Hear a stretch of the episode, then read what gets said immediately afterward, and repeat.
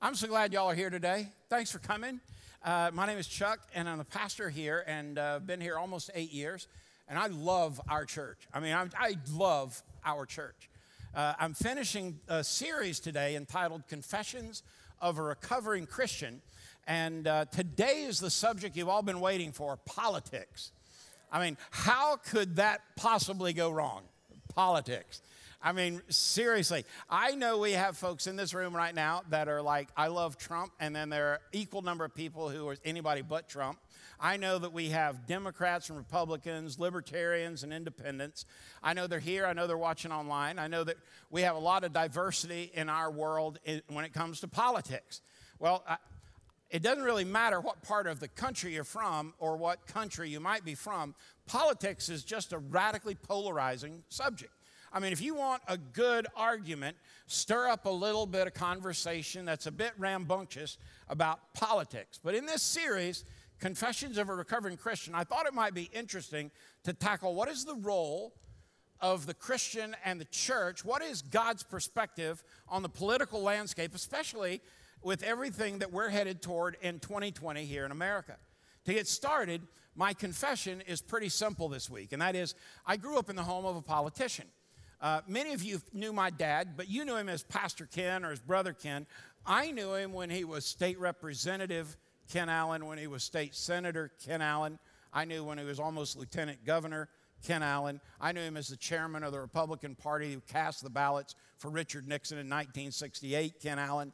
And you can imagine we didn't have many donkeys around our house, you know? but on my first presidential election, I voted for Jimmy Carter. I thought my dad was going to literally kill me. But you know, I was fired up, man. I was voting for Georgia's own. Might should have rethought that one. But over the years, I voted for folks on all kinds of sides. I'm not sure I've ever voted for a libertarian on purpose, but maybe I did. But I do know this. Um, I, I know that in such a diverse culture, we don't think the same way for a purpose. Had God desired us all to think the same way, can you just imagine what this world would be like? I mean, let's just stop for a minute and just think of somebody that just annoys a fool out of you. You got them in your head? How many of you say, I'm that person to you? Okay, thank you. Now, it's always good to have honest people in the room. But now you got that person in mind. What would you think about if the entire world was filled with that person? And you were the only one that didn't see it that way. It'd be tough, wouldn't it? I mean, that's, that's a tough road to hoe. Well, I believe the creator of the universe has set down party lines on how we are to approach not just politics, but life at large. But today's topic is politics. So I, I jotted down a few thoughts, maybe just to prime your pump. Number one, if Jesus had chosen to walk the face of this earth in his, this generation, he wouldn't sit on either the right or the left side of the aisle because Jesus has an aisle all of his own. If Jesus were here in the flesh today, what would he do in our present political environment? Would he campaign to get his favorite candidate elected? I don't think so. He would still be declaring the message he spoke about when he came during the first century. The, the solution to man's problems is not to reform present governments, but rather to replace them with the kingdom of God. If Jesus were to vote, he would vote for his Father and his Father's ways. Mark wrote in chapter 1, beginning in verse 14 Now, after John was put in prison, Jesus came to Galilee preaching the gospel of the kingdom of God and saying, The time is fulfilled and the kingdom of God is at hand. Repent and believe in the gospel. If Jesus were here, I don't believe he would lobby, but should Jesus lobby, I believe he would hold up the word of God as evidence. Under the scrutiny and temptation following 40 days without food, Jesus replied to Satan when he said, Eat this. Jesus said, But it is written. He said it three times. It is written, it is written, it is written. For three temptations, three, it is written. The Son of God knew the Word of God was the bond of God as a covenant with God and His people. And if Jesus were be, to be under the scrutiny of a special council, he wouldn't be guilty of anything but being fully, completely, and utterly the way, the truth, and the life. The question we might be asking then isn't whether Jesus is on our particular side, but whether we're on his.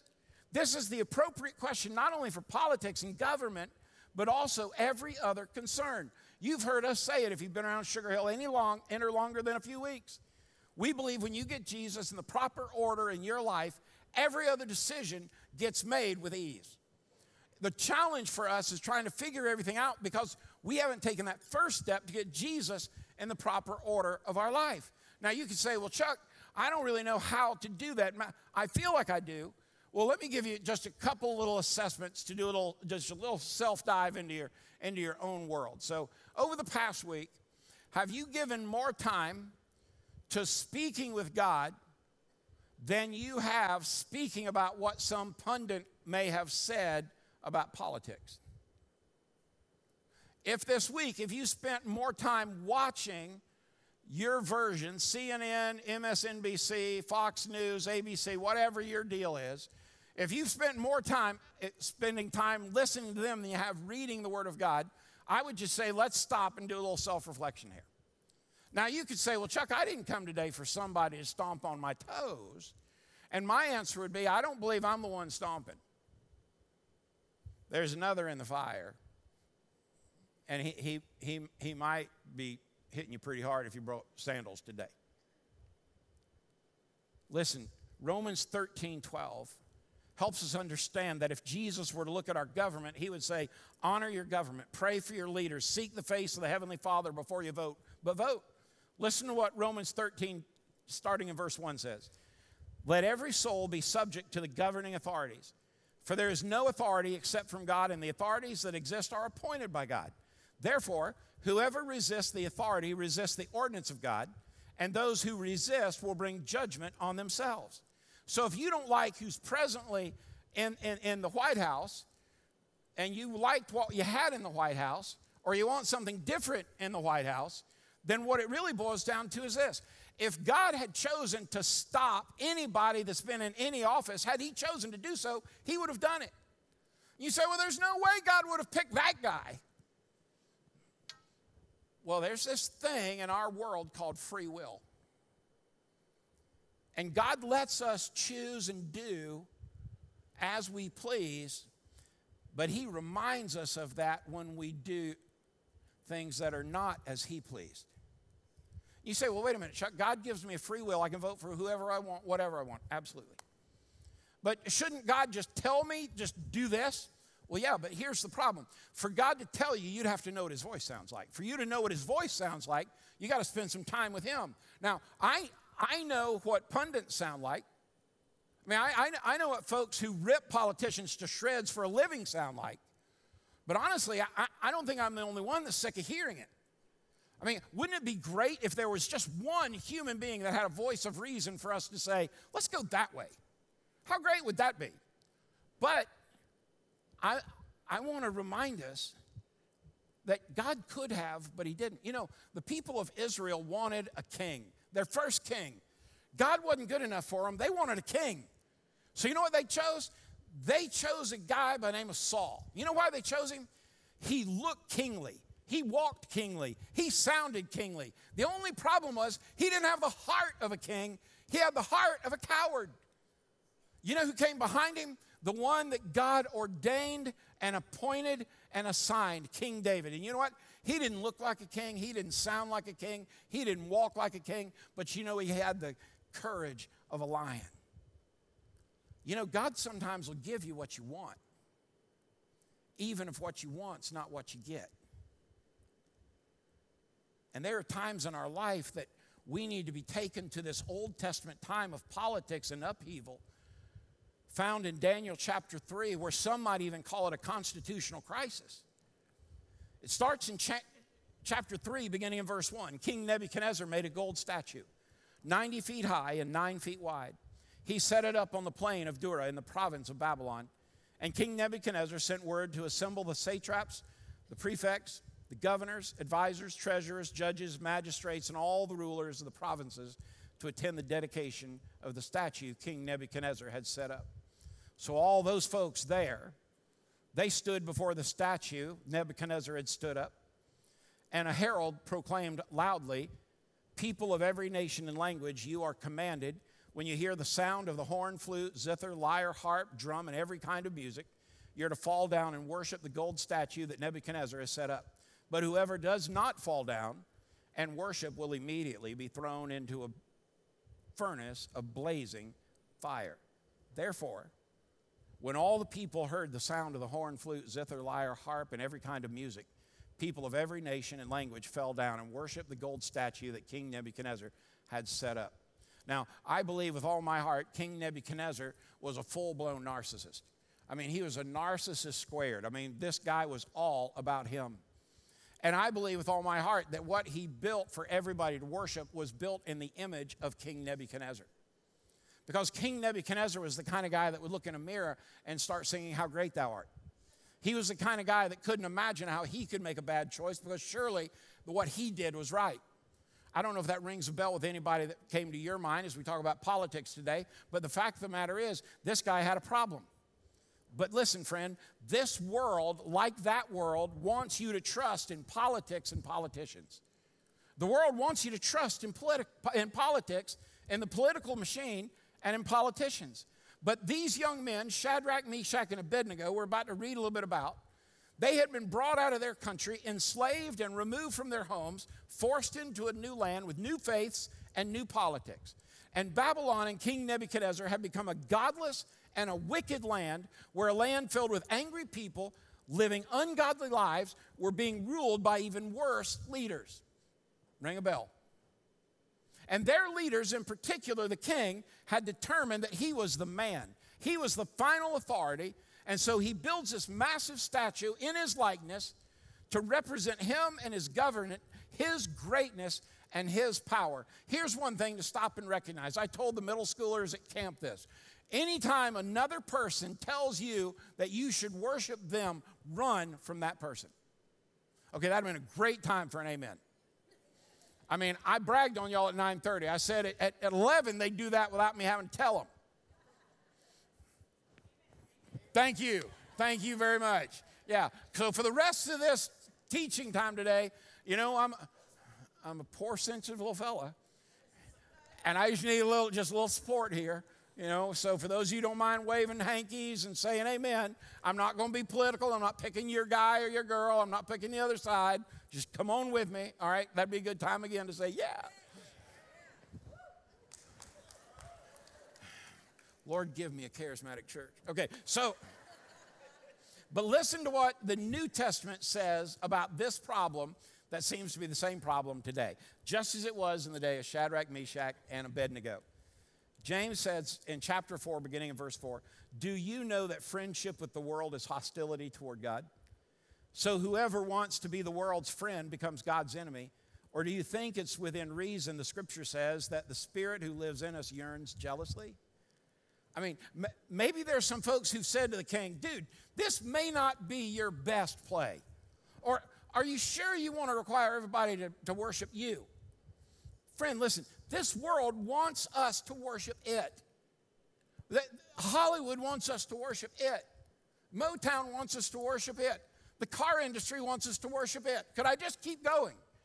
I mean, the entire world is trying to sell us something that we ought to worship. If we haven't figured out where we can prove that, just spend an hour on social media and look at what we worship. Even look at the amount of time we spent on social media might tell us what we worship.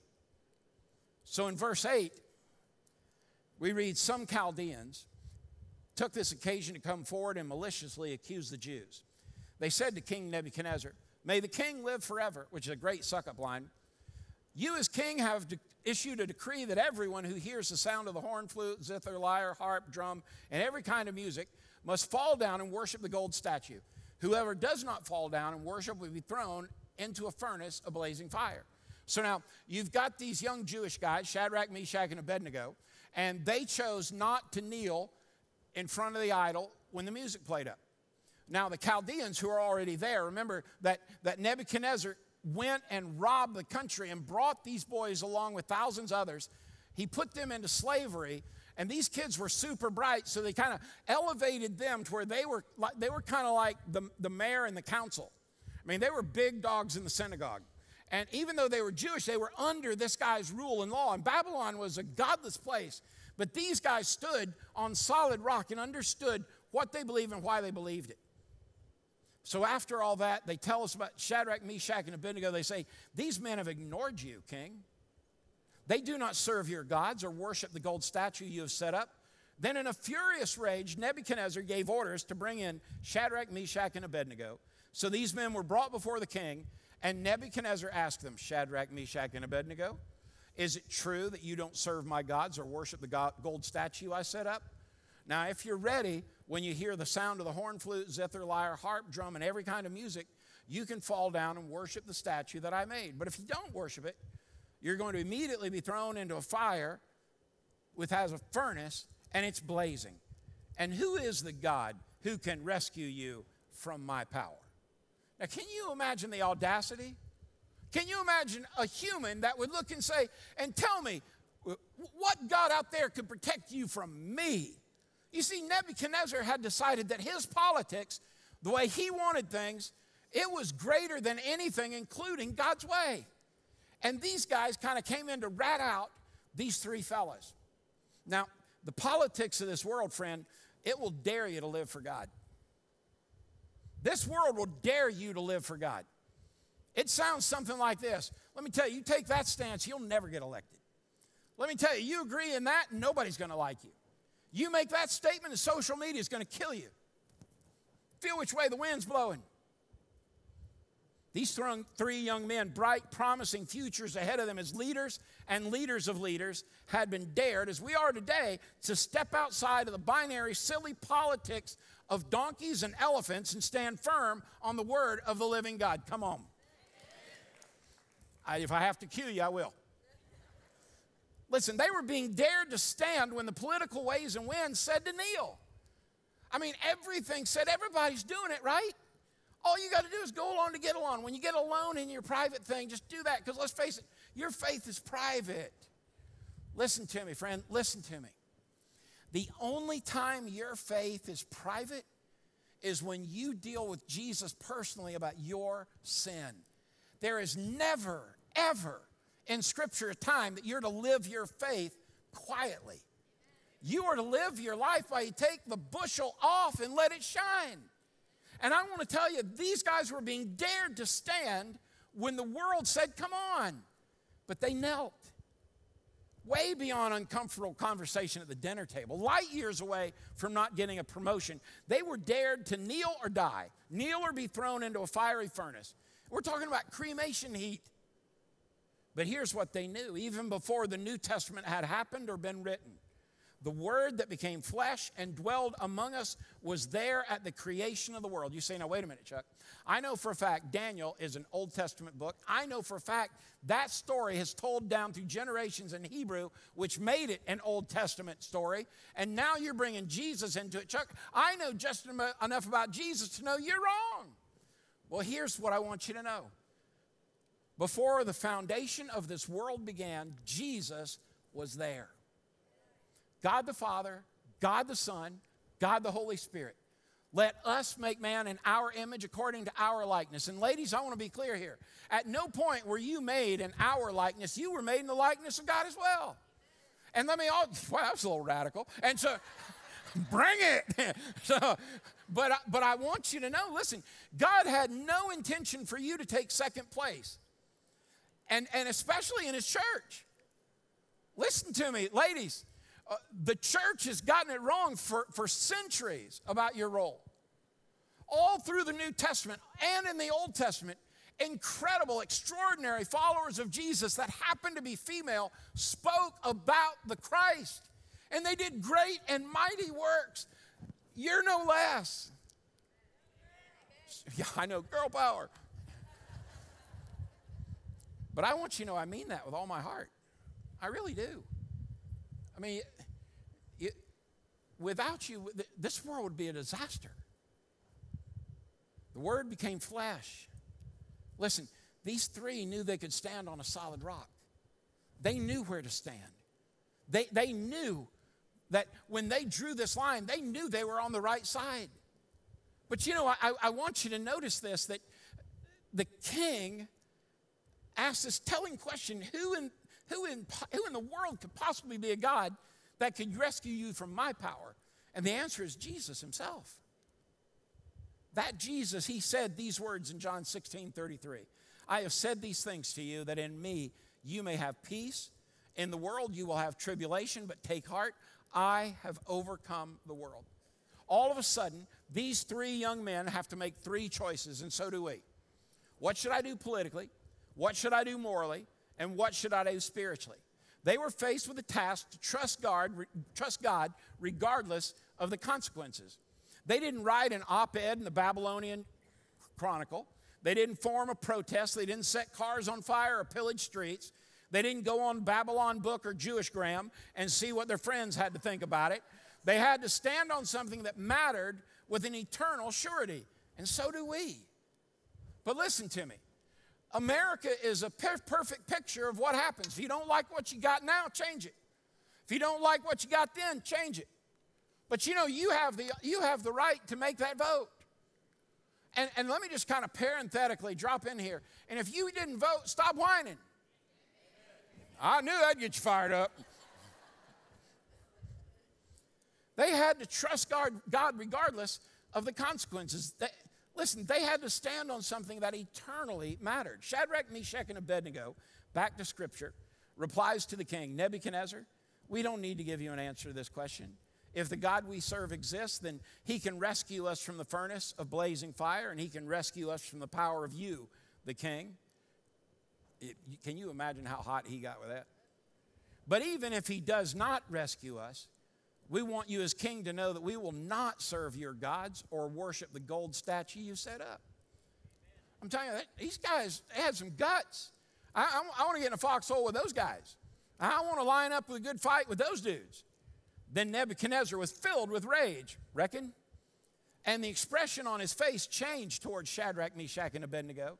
He gave orders to heat the furnace seven times more than was customary, and he commanded some of the strongest soldiers in his army to tie up Shadrach, Meshach, and Abednego and throw them into the furnace of blazing fire. So these men, in their trousers, robes, head coverings, and other clothes, were tied up and thrown into the furnace of blazing fire. Now, don't get this wrong. In their, in their, in their suit and tie and brand new hat with the new shoes, tied up in ropes, thrown into the furnace, and sure, surely they're going to die.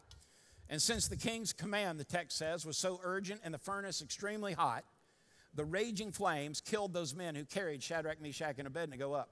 And these three men, Shadrach, Meshach, and Abednego, fell bound into the furnace of blazing fire. Listen, friend, this world and its politics will dare you to live like you trust God. This world will dare you to trust God.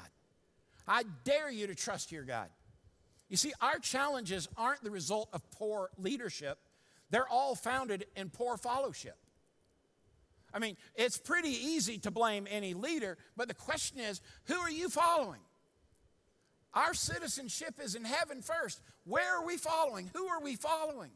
If we're following God less than we're following any other party or politician, we miss the mark. If we're following some church or some preacher more than we are God Himself, we miss the mark. If you're studying and valuing Scripture more than you are the God of this Scripture, you miss the mark. God says He will not allow us to worship any other gods but Him. Friend, listen, we don't need better political parties, we don't even need better politicians.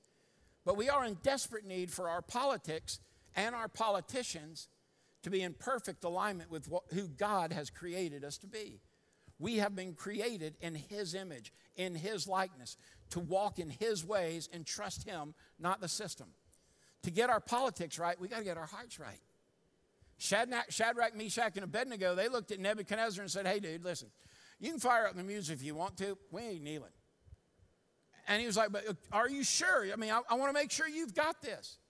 Listen to what the writer of Romans says in Romans chapter 8, verse 5. Here's the key For those who live according to the flesh, the world, set their minds on the things of the flesh, the world, but those who live according to the Spirit set their minds on the things of the Spirit, God. The psalmist wrote in Psalm 34 7, the angel of the Lord encamps around those who fear him, meaning they are in awe of him, and rescues them. I don't know about you, but I believe our world, you and me and our entire world, we need rescued. This is a mess. Then King Nebuchadnezzar, back to the text, jumped in alarm. I love that. He is totally freaked out. He said to his advisors, Didn't we throw three men bound into the fire? Yes, of course, Your Majesty. They replied to the king, and he exclaimed, But look, I see four men not tied, walking around in the fire unharmed, and the fourth looks like a son of the gods. He was close. Nebuchadnezzar then approached the door of the furnace of the blazing fire and said, I love this Shadrach, Meshach, Abednego, you servants of, listen to this, the Most High God, come out. So Shadrach, Meshach, and Abednego came out of the fire. When the satraps, prefects, governors, and the king's advisors gathered around, they saw that the fire had no effect on the bodies of these three men. Not a hair of their heads was singed, their robes were unaffected, and there was no smell of fire on them. That would freak somebody out right there. But you know, this is the kind of thing that happens when you kneel when the whole world says stand. You know, they, they had already learned from their buddy Daniel. I mean, listen, Daniel knew when the world said, hey, you know, you need, you need to stand, he knelt. And you know, he got into the den of lions, and all he was doing is lying around. Come on, come on. You just proved you were listening to me. Uh huh. Listen to this. Nebuchadnezzar exclaimed, Praise to the God of Shadrach, Meshach, and Abednego. He sent his angel and rescued his servants who trusted in him.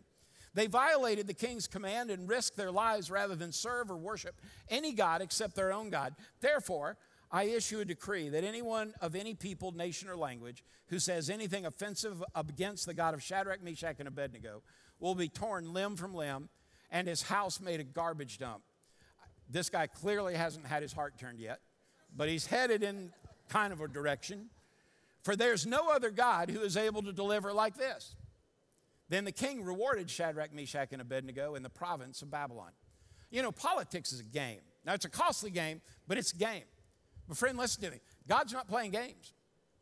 From the time of creation, He has set His kingdom in place, and His Son, the Lord Jesus, came to allow us entry into His kingdom.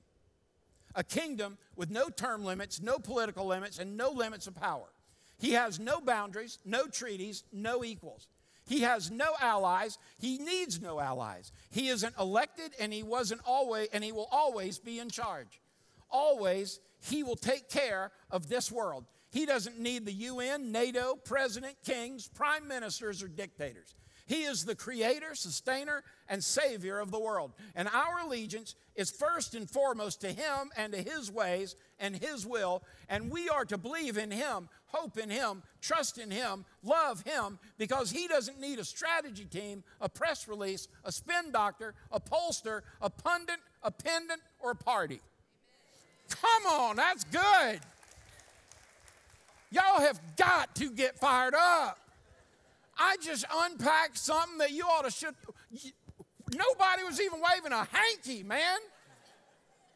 I'm going to try that one more time. Let's just see what we might could do, just in case. He has no boundaries.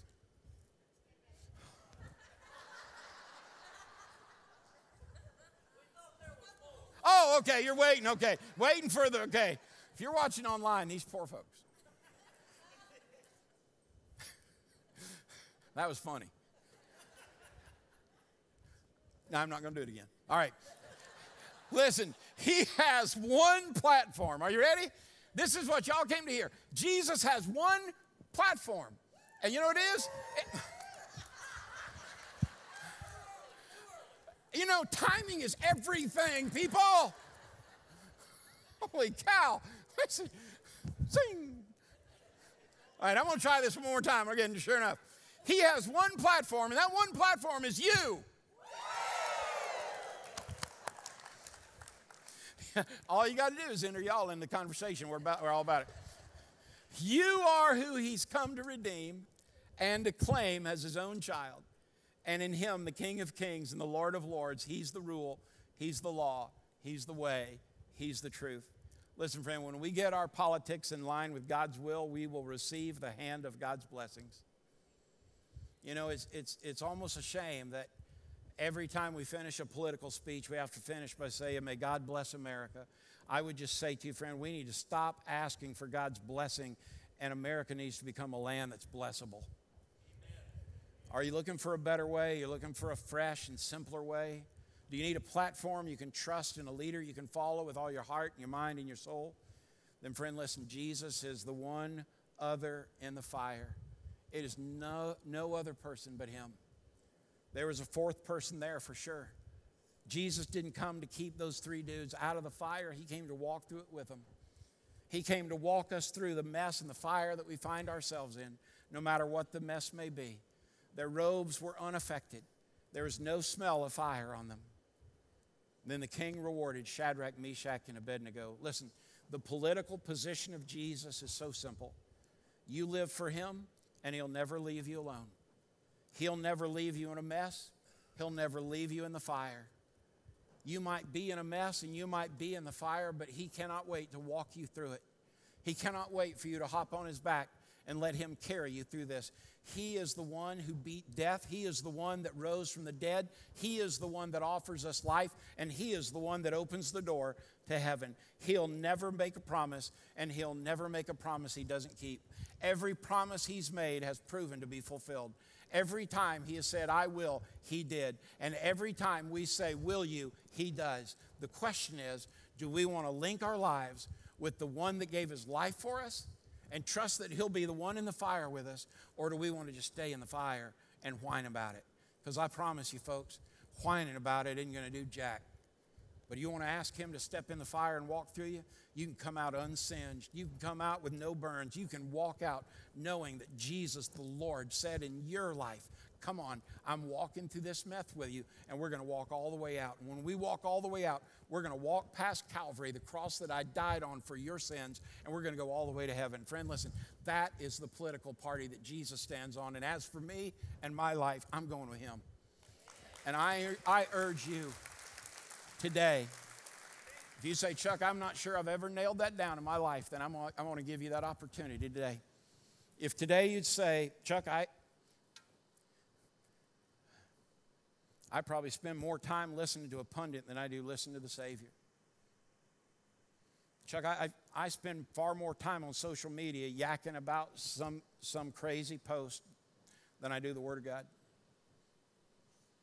Well, Chuck, I, I you know, honestly, I, Chuck, I just come to church because it's what you do on Sunday morning. I, I don't ever listen to you. I mean, music's good, but come on, man.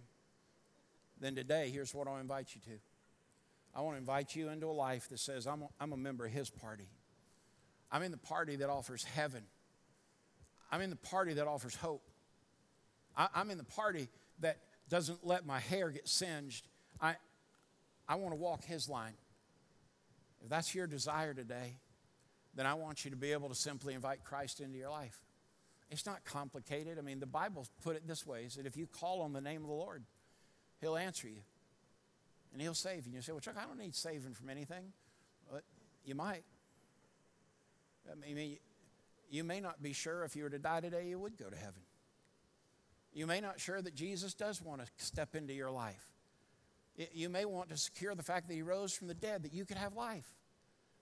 You might want to recognize that he was buried in an old dusty tomb, and three days later he pushed that stone out of the way, and 40 days later he ascended to be at the right hand of God the Father. And He gave you, when you trust Him, the gift of God's Spirit to give you direction. He knows about your, he knows about your, your will, but He wants to be able to say to you, Come walk with me and let me hold you. Let's pray.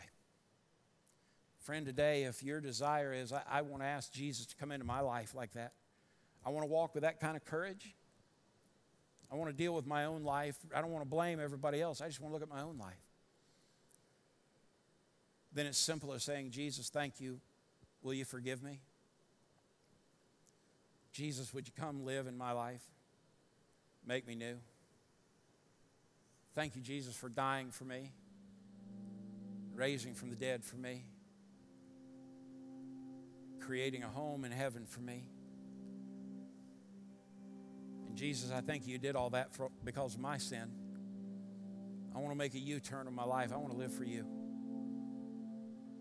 Friend, if that's the desire of your heart today, just lift your hand up. Anywhere around this room, that's what I need. That's what I want. Amen. Amen. Amen. Amen. Amen. Amen.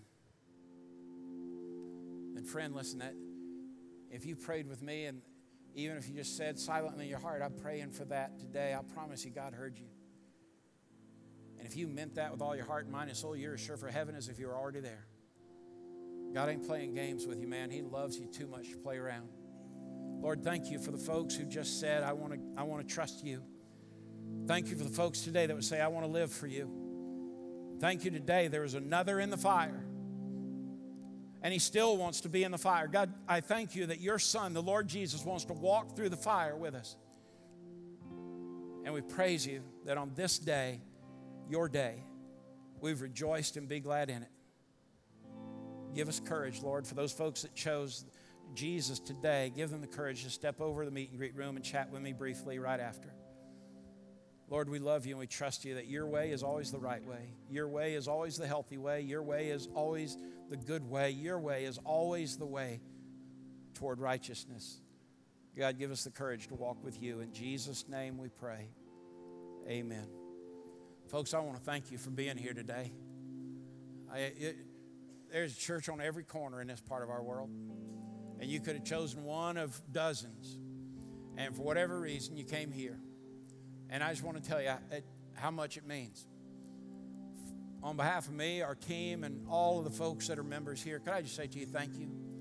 It just means the world that y'all would show up today. Thank you. Yeah. And we'd love for you to stick around. It's a pretty cool place. I mean, you get super cool music. Some of us wear skinny jeans. Some of us don't. I'm going to regret doing this, aren't I? Listen, today when you leave, me and Zach would tell you the same thing. Let Jesus go before you and make a way and make your crooked path straight. You know why? That's what he does. He can't wait. He cannot wait to make your crooked path straight and make things work out for you. He loves you. Let him go within you and bring you peace and joy, fulfillment and contentment. This is my favorite part. Because no matter who you voted for, He will always love you. He is always good. And when you're in the middle of the fire, when it feels like the world is just burning up around you, man, let Him bend over so you can hop on His back and wrap your arms around His big, strong shoulders. Only so He can walk you through the middle of that fire and I believe when you get on the other side of it, just kind of look back with, ha! Let him set you down on your two feet, victorious. Let him wipe away your tears and kiss you on the forehead and wrap his loving arms around you and look you in the eye so that you can hear your Savior say, My child, say it with me, I love you. I do love y'all. God bless you. Go in peace.